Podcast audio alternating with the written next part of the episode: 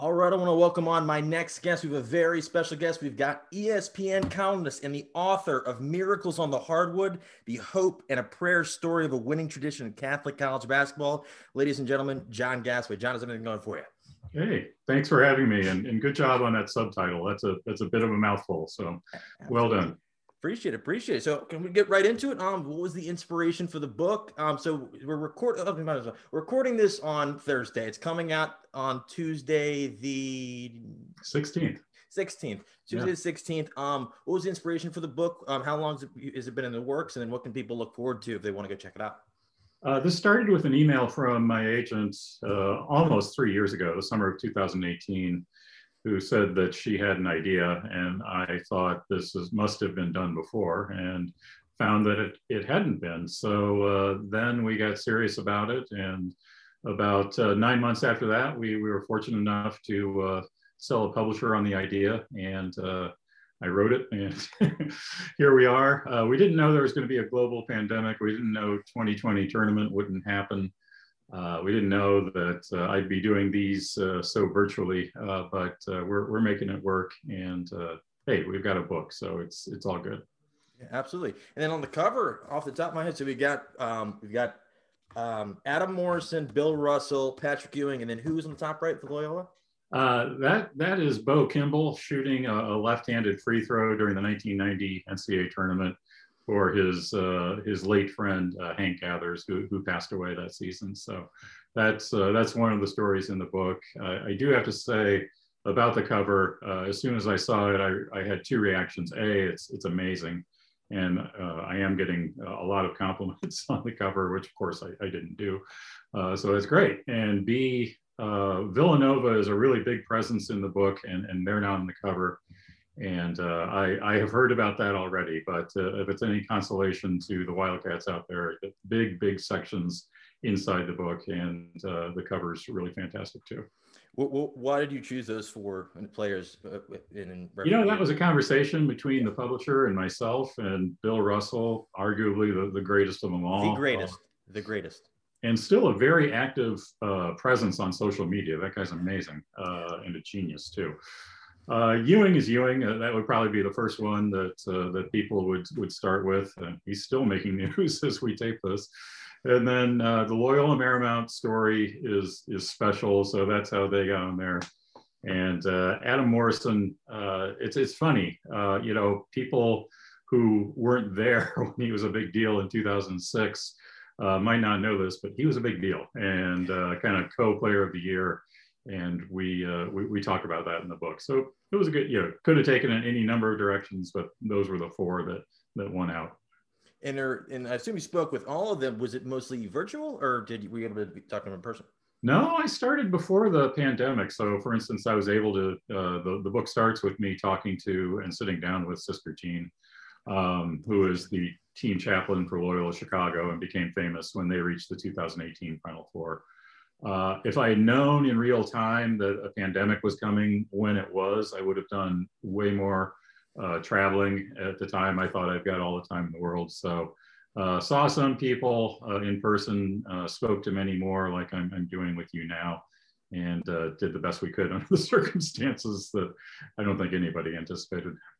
And I, am a huge Bill Russell fan. I think he's the greatest of all time. I don't think anybody will ever, especially NBA was, no one's ever going to win 11 13 years, anyone at the high school and the collegiate level. What was it like talking to him? And what was kind of like maybe the your favorite story that he told that either made the book or didn't?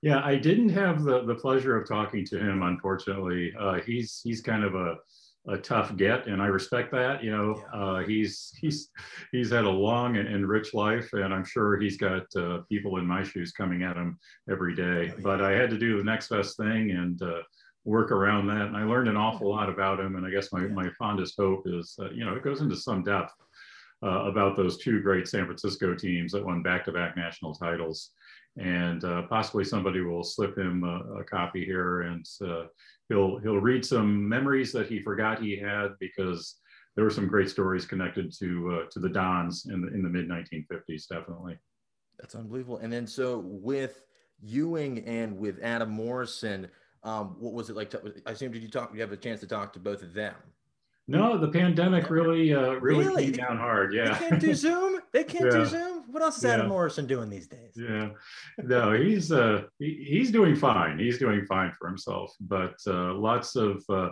lots of good stories told in the book, and uh, I, I, trust that it, it, it, provides a good read for everyone. That's awesome. And then as I want to kind of talk uh, college basketball because the tournament is rapidly approaching. Yeah. For a lot of people, maybe haven't really been catching up with college basketball this year. There's been a lot going on. Um, who are some of the teams people should keep their eyes out for, and what can they look forward to when the tournament tips off? Well, Gonzaga is trying to be the first team since 1976 to win a national championship undefeated. That would be, uh, that speaks for itself right there. If you're doing something that hasn't been done for 45 years since Indiana in 1976, that would be amazing. Uh, we thought that perhaps Villanova would be right there with them. Maybe they'll still come back, but as we're speaking now, uh, they're not looking too good. They lost a key player, Colin Gillespie, to injury, and they've lost the two games that they've played without him since. Uh, Creighton has looked fantastic at times this year, and uh, they had a, a, spot of trouble when their coach made racially insensitive remarks and he was suspended. But he's been uh, returned to active duty, and uh, we'll, we'll see how they do. They definitely have uh, the talent and the ability. And then last, I'd be remiss if I didn't mention Loyola Chicago one more time. Just three years after they reached the Final Four, uh, they are back. They will be in the NCAA tournament, and some observers think this team might be even better. Uh, they uh, are going to give it a try. Uh, it looks like they might uh, have to play a one seed in the round of 32, which is a wrinkle that wasn't uh, thrown at them in 2018. That would be very interesting to see this program and the uh, all the talk of Sister Jean going up against, you know, fill in the blank, uh, Baylor, Gonzaga, Michigan, Illinois. In different ways, those would all be uh, great stories. So should be a, a fun tournament to watch. And uh, Gonzaga is definitely uh, trying to do something very special. In terms of Loyola Chicago, are they returning any of the starters? And maybe people remember off the top of my head, I remember Townes was fantastic. Any yeah, starters? you know who they still have uh, from from the team. Cameron Krutwig, he was he was a freshman at the time, and now he's he's sort of the man. Uh, he's he's their uh, main scorer in the paint, but he, he also distributes the ball. And so they've they've got a couple of uh, Final Four veterans and some some new talent as well. But mostly the, the team has changed over uh, since the Final Four run. So that, that's a credit to Coach uh, Porter Moser and what he's built there. And there are definitely a lot of programs uh, interested in him. Yeah uh, because of the pandemic, because not only it happened, but when it happened at a key time in the college basketball season, there was next to no uh, changes made in coaching personnel this time a year ago that would have normally been made. So there's a tremendous amount of pent up uh, change and demand. And uh, coaches like Moser are, are definitely going to hear their phone ring over the next uh, few days here. Do they have any size? I remember a couple years ago, I think they matched up with Michigan. I remember like their biggest guy was maybe like six seven, six eight. Do they have any bigger? Yeah, Krutwig is kind of their size, uh, both vertically and and bulk wise. Uh, so, but you know that's the trend the game as a whole is going. Is uh, you know, Villanova won two titles in 2016, 2018. Uh, with uh, very few exceptions, not really putting uh, anybody over six eight on the floor most of the time. So you know, space threes uh, sometimes we think that's the way the game is going. Uh, other coaches are saying, no thanks. Uh, you know, North Carolina looks pretty good with a more traditional multi-big setup. So everybody's got their own idea, and we'll, we'll settle this all in the tournament. Are there any really? I know, I've say I saw that because I'm based in uh, DC. Mount St. Mary's got in. Are there any kind of small teams like that you think they can make make a run, or is it going to be? Yeah, you know, the tricky thing about that is you definitely want to see a bracket first, you know, yeah. and, and, see where they are. And uh, some some of the uh, lower seeds, and by lower, you know, below the number 12 line, uh, they always do break through. And that's, uh, in fact, if I can plug my uh, my employer, that's that's one thing we offer once we do see the bracket is we've got a feature called uh, giant killers where we uh, look specifically for those teams. So uh, everybody, uh, actually by the time this comes out, uh, go to ESPN.com, uh, look at giant killers, and we will try to identify those teams that maybe you haven't seen, but once we see the matchup, we say, yeah, they, they've got a shot. And I actually saw I saw an article you either put up either yesterday or in the last couple of days of the 300 plus teams that will not win the national championship. Can you talk about that a little bit? Yeah, I've been doing that now. Of course, it didn't happen last year, but previous to that time, uh, I'd been doing it for a few years. And knock on wood, uh, it's it's been right every time. But the basic idea is that uh, you pick eight teams, and you say the national champion will come from this group of eight teams. Uh, that idea has been around for a while. I flipped around and said, no, these are the 349 uh, teams that won't win. It sounds uh, silly and odd, and it is, but for some reason, people love scrolling down that list of every team in Division One to find their team, and it's it's hilarious because you know I've had my team not be very good, and I do it too, as if you know, as if there's a chance you know I'm really going to be part of the Magic Eight. So uh, we take uh, like 15 or 20 near misses, and we explain why we think uh, these teams won't win. List every other team in Division One, and at the very bottom, uh, the Magic Eight is is revealed. And uh, yeah, it uh, it causes discussion, and it, now it's just kind of a tradition. So it's it's fun. Why have the Blue Bloods struggled so much this year? Uh, the Blue Bloods have struggled because when we think of Blue Bloods, we think of uh, Duke and Kentucky, and that is uh, they they rely uh, to a greater extent than any other programs and to any other blue bloods. They rely they rely to a greater extent on one and done talent, and we still don't have a surefire way to identify the one and done talent that will also be good and impactful as college freshmen. We've become great at identifying the guys who will have NBA careers and we can do it when they're 18 years old and still in high school. If you look at the high school rankings, and if you look at the NBA draft order a year later, syncs up really well. There's an occasional, you know, snap hook into the rough, but mostly that works really well. What we cannot do, and what coaches would love to be able to do, is say not only is this guy going to be uh, in the NBA for years, but he's going to help us out a lot in our uh, college team this year now with perfect hands, you know, those guys are guys like Cunningham and and Suggs, you know, with Gonzaga, um, you know, a couple others. But it would have been good to know that in advance. and you say, not only are you going to be rich, but uh, you're going to be a good college player. And uh, you know, Duke, uh, they were putting it together uh, at the end, um, and their freshmen were looking better. And then their their uh, run was cut short because of a positive uh, COVID test. So who knows? But Kentucky, uh, it really is the end for them. They they lost and, and they're done, and they'll come back and try again with a fresh crop of talent next year. Is Perry Ellis still at Kansas? I don't know why the Perry Ellis uh, vein of humor works, but it does. yeah, he's always uh, he's, him and like Bronson Koenig at like Wisconsin, like yeah, uh, it just works, like masters it works with Perry Ellis, and you know, you could point to a lot of players over the years who had a somewhat, you know, geriatric aspect as college players. But uh, and I hope Perry Ellis is is okay with it somewhere because uh, man, uh, social media does love to make that.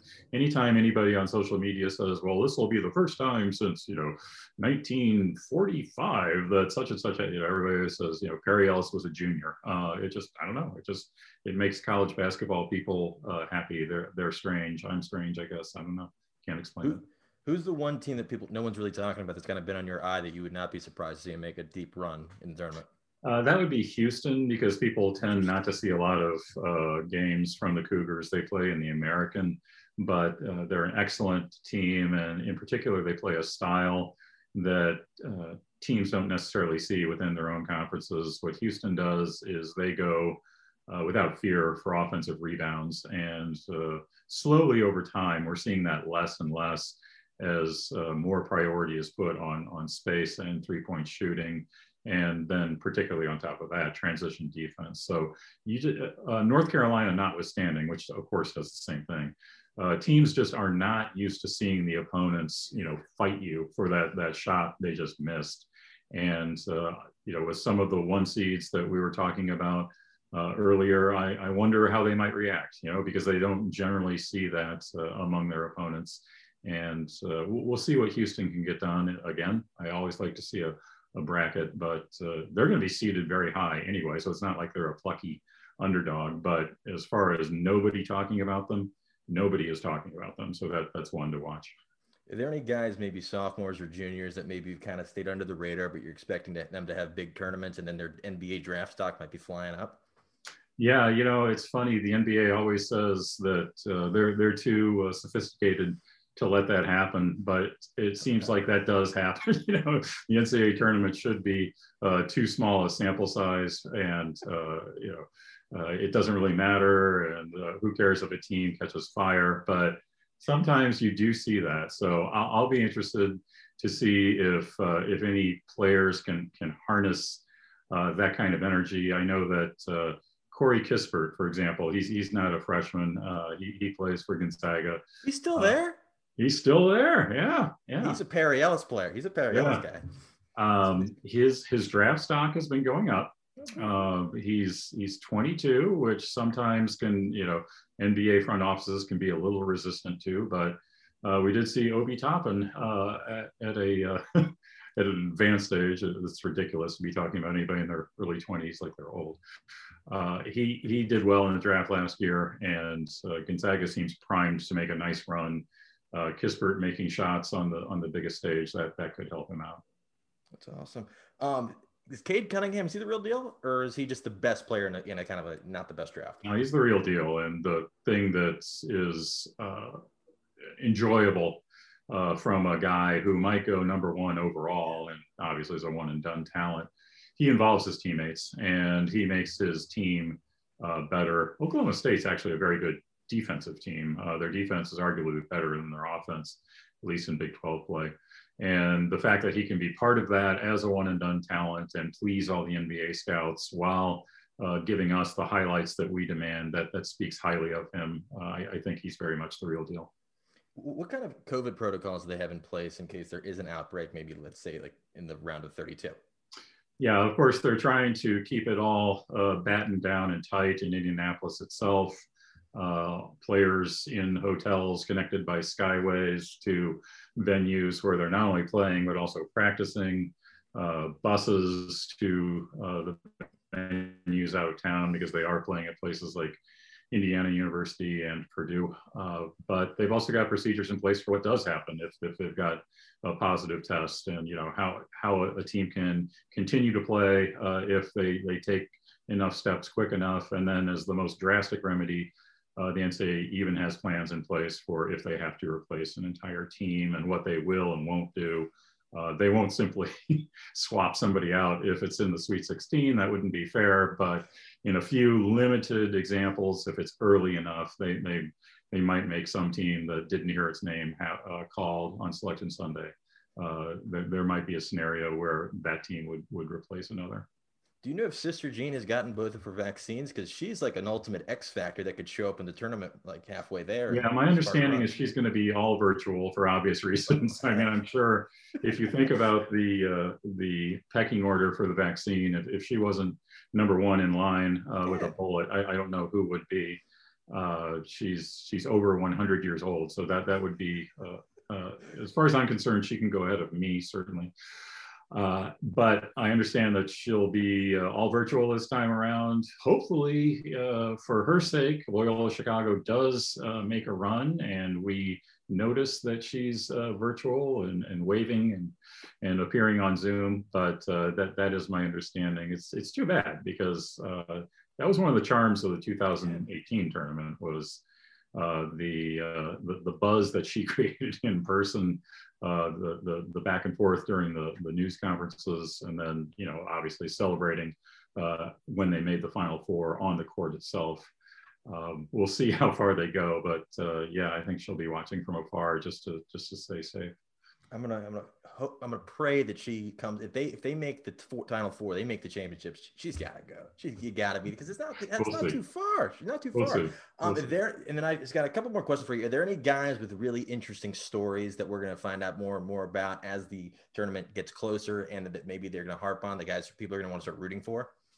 Yeah, I mean, you. Uh, that's the great thing about the tournament is no matter you know where you look, there are teams to root for. You know, Gonzaga is this big, imposing uh, blue chip program, but they've never won a national championship. Uh, that's the paradox of getting to the level that they get at is they're they are uh, they they hear about oh you never won a national championship. It's ironic because for years uh, the criticism was you never made the final four. Well, then they did that and they went to the national championship game in 2017, and now there's a there's a new uh, criticism. So as uh, as as obvious as it seems when you're talking about an undefeated team going into the NCAA tournament, uh, part of me is rooting for Mark Few because what he and his colleagues have accomplished there, nobody has been able to do in that kind of setting ever before to the, this extent.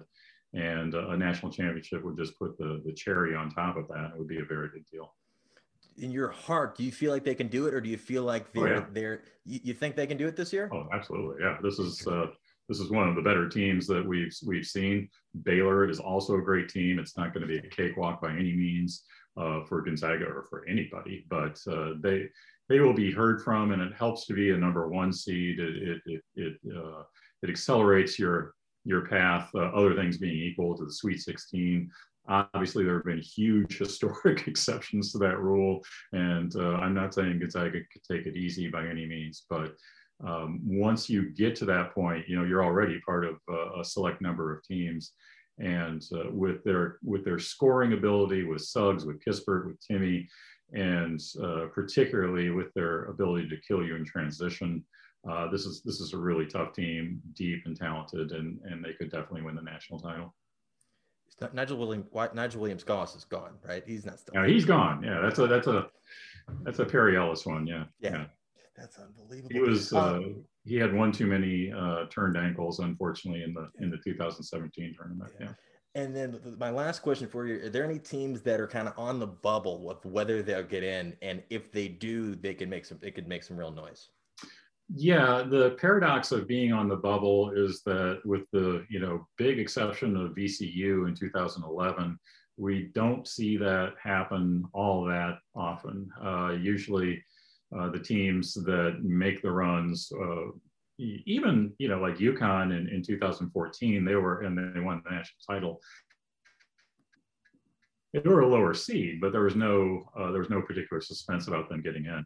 So it's more fun to uh, speculate over whether the team will get in and how far they will go. Uh, Syracuse uh, is one example, uh, non-Catholic, just to be uh, good and ecumenical here.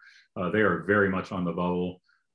Xavier, to go back Catholic, they are so much on the bubble. They're actually trying to schedule more games. Travis Steele is their head coach. And because they were on COVID pause, because their team hasn't come anywhere close to the maximum number of games they're allowed, they're trying to play more games between the time we're taping this and Selection Sunday to improve their profile. We've never seen that before. Who are they going to play? Like Real Madrid? Who else is available to play? Well, I mean, any team that's been eliminated from their conference tournament is, oh. you know, is and that hasn't hit up against their limit might take a look at it. So that's the bubble drama. You know, I'm uh, I do bubble watch ESPN. Uh, people care whether their team is going to be in or not. I know I care. You know whether my team will be in, and that's uh, that's part of the the drama of March is just can can you you know coaches are very conscious of whether they make the NCAA tournament or not. It, it's a clear hurdle and uh, a dramatic process to watch. When they added the first four, did they say, "All right, Syracuse has to be here every year"? and Arizona State the last few years, yeah. although this year not so much. Yeah, it does seem that way. Lu Dort would be incredible in this tournament, but that yeah, that that's unbelievable. And then, so how can people find you on social media as well as find your book, "The Miracles on the Hardwood: The Hope and a Prayer Story of a Winning Tradition in Catholic, and Catholic College Basketball?" On sale Tuesday, March sixteenth. Yeah, wherever you like to buy your books, uh, you you will uh, you will find it there. You can pre-order it before March 16th or just find it anywhere on March 16th, whatever your favorite favorite book vendor is. And uh, you can find me on Twitter at John Gasaway. Are there any sleepers like tucked away in the book? Like if people read enough before the tournament starts, they say, "Hey, take take USC." Yeah, it's uh, it's like those uh, Shakespeare acrostics. You know, the, the first letter of each paragraph spells Gonzaga will win. Yeah. Yeah. No, I wasn't that clever. Uh, maybe maybe for the next book. Yeah. Yeah, absolutely. Yeah.